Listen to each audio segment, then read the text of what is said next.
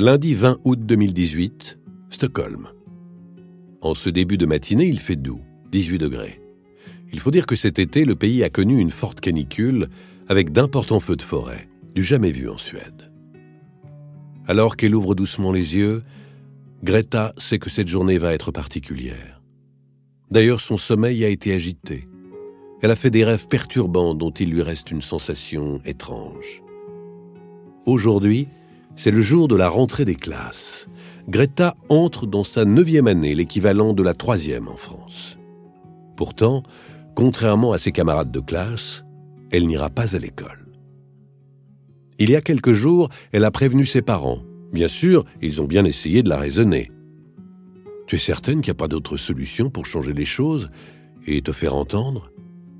Elle a tourné doucement la tête de droite à gauche, le visage impassible, et d'une voix fluette mais assurée, elle a répondu ⁇ Non, je vais le faire. Je suis décidée et personne ne peut m'en empêcher. ⁇ Alors ce matin, comme prévu, Greta se lève, prend son petit déjeuner, sa douche. Elle passe son pantalon au motif panthère, met sa chemise à carreaux sombres et son sweat bleu à capuche. Elle enfile ses chaussures de sport bleu, elle embrasse ses parents et sa sœur, leur souhaite une bonne journée et ferme la porte de la maison sans se retourner. Dans la rue, elle marche d'un pas vif et déterminé. Quiconque la regarde passer sur le trottoir avec son petit sac à dos rose ne peut imaginer ce que cette adolescente de 15 ans va faire aujourd'hui. Et encore moins les répercussions que cela va avoir dans le monde entier. Elle-même ne peut l'envisager tant son histoire va la dépasser. La réalité va lui offrir ce que ses rêves les plus fous n'auraient osé imaginer. Podcast Story. Greta ne va pas à l'école, mais au Parlement suédois. Son but? Faire un sit-in devant la prestigieuse Assemblée pendant trois semaines, jusqu'au 9 septembre, jour des élections législatives. Pour quelle raison? Pour que le gouvernement de son pays respecte son engagement et réduise ses émissions de dioxyde de carbone comme cela a été signé dans le cadre de l'accord de Paris. Arrivé devant l'imposant bâtiment, Greta s'assoit sur le trottoir. Elle pose son sac à côté d'elle sur la droite et installe à gauche une pancarte sur laquelle est écrit à l'aide d'une peinture noire Grève de l'école pour le climat. Ce matin-là, cette jeune Suédoise assise par terre, deux nattes enfantines entourant son visage poupon, est loin d'imaginer que ce simple et pacifique geste de rébellion va faire le tour de la planète et faire d'elle une icône planétaire, l'adolescente la plus influente du monde. À sa grande surprise, dès cette première journée, certains journalistes qu'elle avait conviés se déplacent et l'interrogent sur cette grève de l'école. Elle est prise en photo, filmée par des chaînes de télévision. L'image de cet ado s'engageant pour le climat fait rapidement le tour de la planète. En quelques semaines, le principe de la grève scolaire trouve des déclinaisons aux Pays-Bas, en Allemagne, en Finlande, au Danemark, au Luxembourg, en France, en Espagne et en Australie. Au total, entre novembre et décembre 2018, plus de 20 000 étudiants organisent des grèves chaque vendredi dans plus de 270 villes. Ce succès n'est pas le fruit du hasard. Il n'est pas le résultat chanceux d'une action improvisée un homme dans l'ombre a accompagné et conseillé la jeune militante. C'est Beau Torren. Beau est un ancien ingénieur informaticien. En 2015, il découvre le documentaire Home de Yann Arthus Bertrand. Il en est profondément bouleversé, au point de décider de mettre de côté sa carrière. Il part vivre dans une ferme et devient activiste vert. À cette époque, il rejoint différentes associations et participe à de nombreuses réunions d'écologistes. Lors de l'une de ces conférences, Botoren prend la parole pour soumettre au public un projet qui lui tient à cœur. Un moyen de mobiliser l'opinion. Il propose d'organiser une grève scolaire. L'origine de cette idée? Une fusillade qui a eu lieu en Floride peu de temps auparavant. Suite au drame, des élèves lancent un boycott de l'école. Il faut connaître leur action sur les réseaux sociaux. En moins d'un mois, ils mobilisent 400 000 personnes pour une manifestation à Washington. Lorsque Botoren évoque cette solution, l'Assemblée paraît peu emballée, à l'exception d'une jeune fille présente à cette réunion. C'est ce jour-là que Botoren et Greta Thunberg se rencontrent pour la première fois. L'adolescente s'empare de son idée et lui annonce qu'elle va bientôt passer à l'action. Dès les premiers jours de son sit-in, l'initiateur du principe de la grève scolaire l'a rejoint assis sur le trottoir. Un autre homme de l'ombre a joué un rôle déterminant dans l'ascension médiatique de Greta. C'est Ingmar Renzog. Ingmar est entrepreneur. En 2016, il crée la start-up We Don't Have Time, un réseau social qui ambitionne d'influencer le monde politique et les chefs d'entreprise pour qu'ils agissent davantage contre le réchauffement climatique. Ingmar Renzog entend parler de Greta dès le premier jour de sa grève scolaire. Il décide d'aller la rencontrer. Il la filme, lui pose quelques questions et publie aussitôt un post sur sa page Facebook. En une heure, la publication génère plus de 10 000 likes. Rapidement paraît le premier article sur Greta, dans le quotidien le plus lu du pays. La machine médiatique est lancée, rien ne l'arrêtera. C'est aussi et encore cet homme au puissant réseau qui aide Greta quatre mois plus tard à entrer à la COP24 en Pologne. Il l'a fait monter à la tribune pour son premier discours public une intervention qui instantanément est relayée par les journalistes du monde entier. Mais cette rencontre et ce poste sur les réseaux sociaux le premier jour du sit-in sont-ils réellement dus au hasard? Est-ce vraiment la première fois que Greta et Ingmar se voient? Selon Isabelle Attard, ancienne députée écologiste du Calvados, se présentant désormais comme une éco-anarchiste, il en serait autrement. Comme elle l'écrit dans un article du site Reporter du 9 février 2019, Ingmar Renzog et la famille de Greta ont participé ensemble à une conférence sur le climat le 4 mai 2018, soit trois mois avant le début de la grève scolaire. Selon Isabelle Attard, tout aurait été conçu à l'avance et Ingmar Renzog jouerait un rôle déterminant de conseiller auprès de Greta Thunberg. Pourtant, l'intéressait ni avoir connu cet homme avant son sit-in. C'était la première fois que je le rencontrais, ce premier jour de ma grève scolaire. Il m'a juste parlé et a pris des photos, a-t-elle déclaré à ce sujet. Autre source d'interrogation pour certains de ses détracteurs, comment expliquer que quatre jours après le début de son sit-in, soit le 24 août, paraît en librairie une autobiographie de Greta Thunberg? Le livre, Scène de cœur, est co-rédigé par Malena Ernmann, sa mère, Svante Thunberg, son père, et Beata, sa sœur. Un livre dont les bénéfices ont été reversés à des organisations pour l'environnement. Alors, s'agit-il d'un hasard de calendrier ou d'un plan marketing parfaitement ficelé? La seule certitude est que Greta Thunberg est devenue une égérie mondiale en tout juste quelques semaines. Ses discours ont été diffusés par les plus grands médias de la planète. Jamais une adolescente n'a connu une notoriété internationale aussi rapidement. Si on connaît son visage, son engagement, ses idées, que sait-on réellement d'elle? Qui est cette jeune fille dont l'implication pour la cause environnementale est à la hauteur de la virulence de ses détracteurs? Greta Eleonora Ernman Thunberg naît le 3 janvier 2003 en Suède, à Stockholm. Elle est issue d'une famille aisée. Sa mère est une célèbre chanteuse soprano. Elle a même représenté son pays à l'Eurovision en 2009. Son père, lui, est comédien et producteur de sa femme. Les deux se présentent comme des citoyens engagés. Pour preuve, en 2015, ils accueillent une famille de Syriens dans leur maison de campagne. Mais l'environnement est aussi un sujet qui compte dans la famille de Greta, et ce depuis bien longtemps. Chez ces défenseurs de la nature, on trouve un bel arbre un arbre généalogique qui aide à mieux comprendre les racines de leur engagement. En remontant quelques générations, on trouve un certain Svante August Arrhenius. Cet homme est l'un des premiers à avoir étudié l'augmentation du dioxyde de carbone dans l'atmosphère et ses conséquences sur le climat et l'effet de serre. Enfant doué, le petit Arrhenius apprend à lire tout seul à l'âge de 3 ans. Puis, en regardant son père additionner des nombres dans son livre de comptes, il devient un prodige en arithmétique. Il est notamment connu pour avoir formulé en 1889 la loi qui porte son nom, la loi d'Arrhenius, qui décrit la variation de la vitesse d'une réaction chimique en fonction de la température.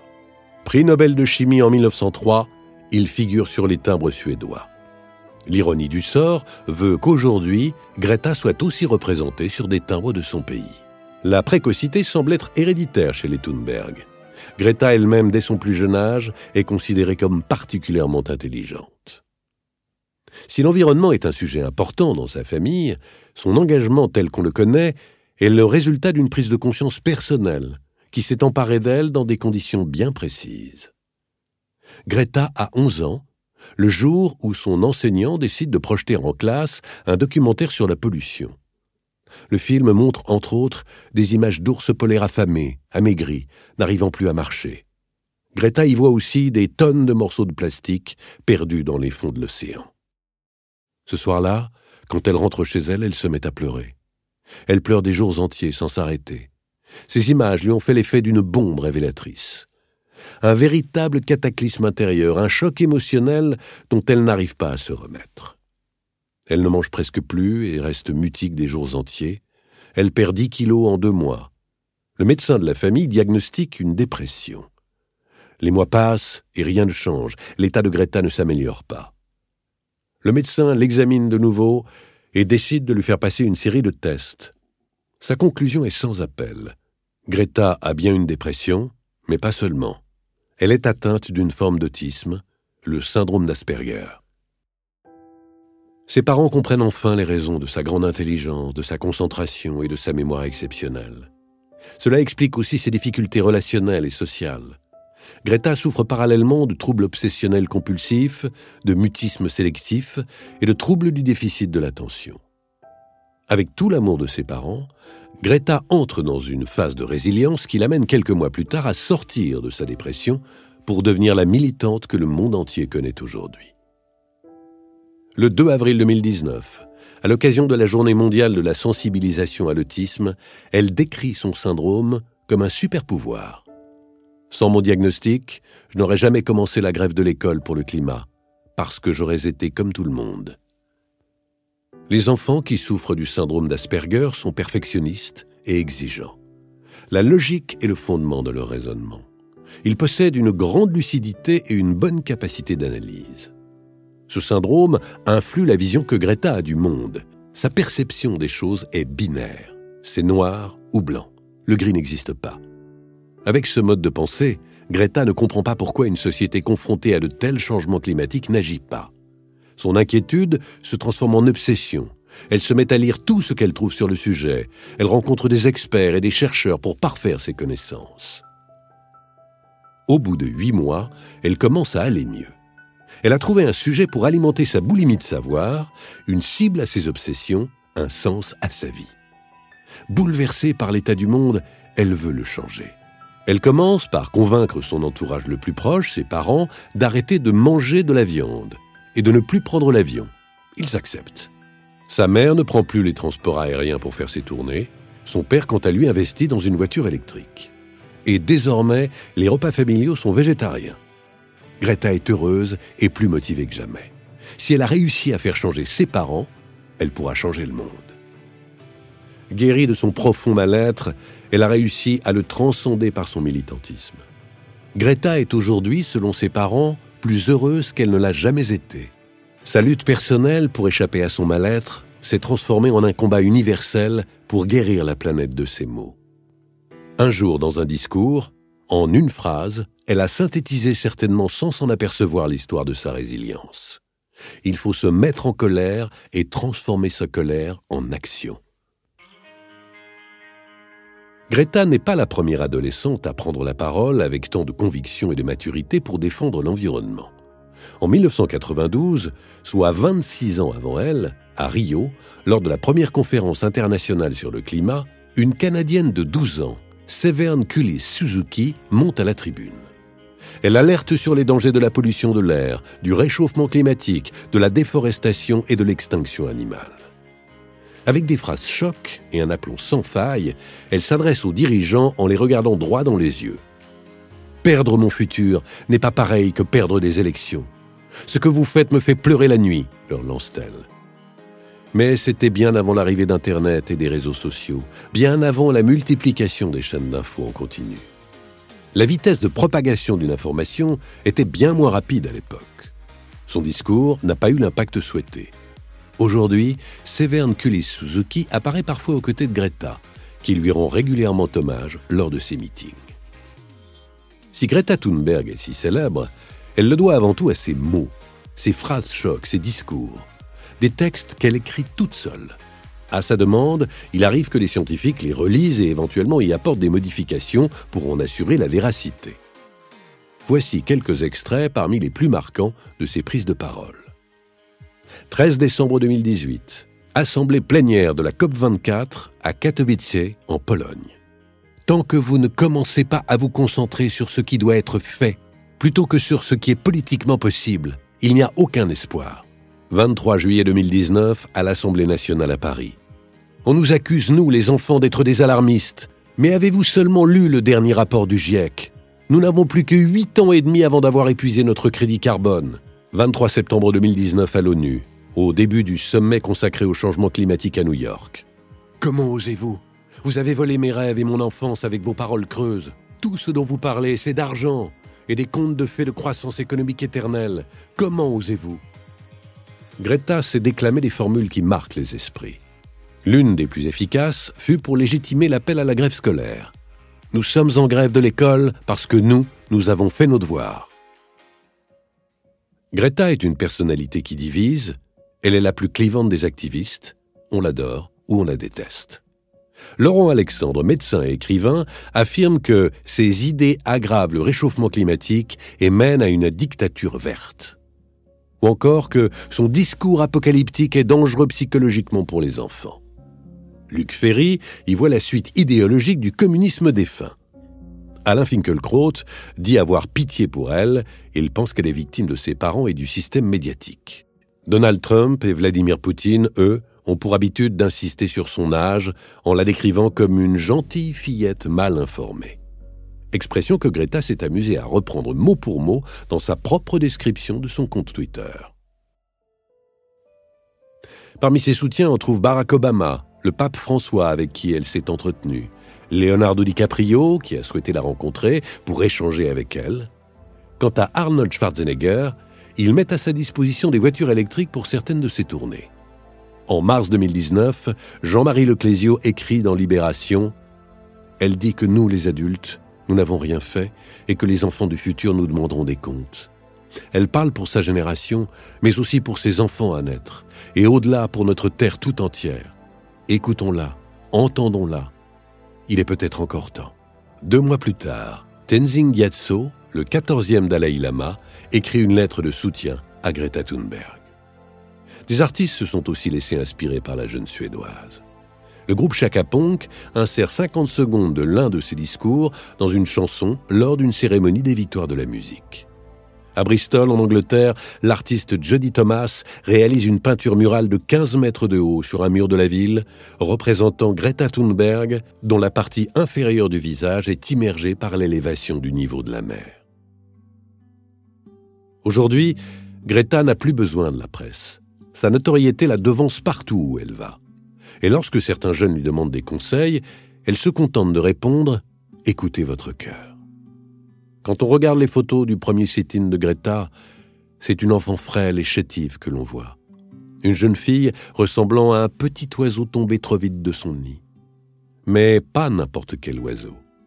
On pense à un colibri, à celui de la légende amérindienne qu'aime à raconter Pierre Rabhi. Greta symbolise ce colibri, se trouvant face à un immense incendie de forêt. Tous les animaux sont terrifiés, atterrés, observent impuissants le désastre. Seul le petit oiseau s'active, va chercher des gouttes d'eau avec son bec et les jette sur le feu. L'un des animaux, agacé par cette agitation dérisoire, l'interpelle. Colibri, que fais-tu là? Ce n'est pas avec ces petites gouttes d'eau que tu vas éteindre le feu. Le colibri lui répond Je le sais bien, mais moi, je fais ma part. Podcast Story. On a tous une histoire à écouter.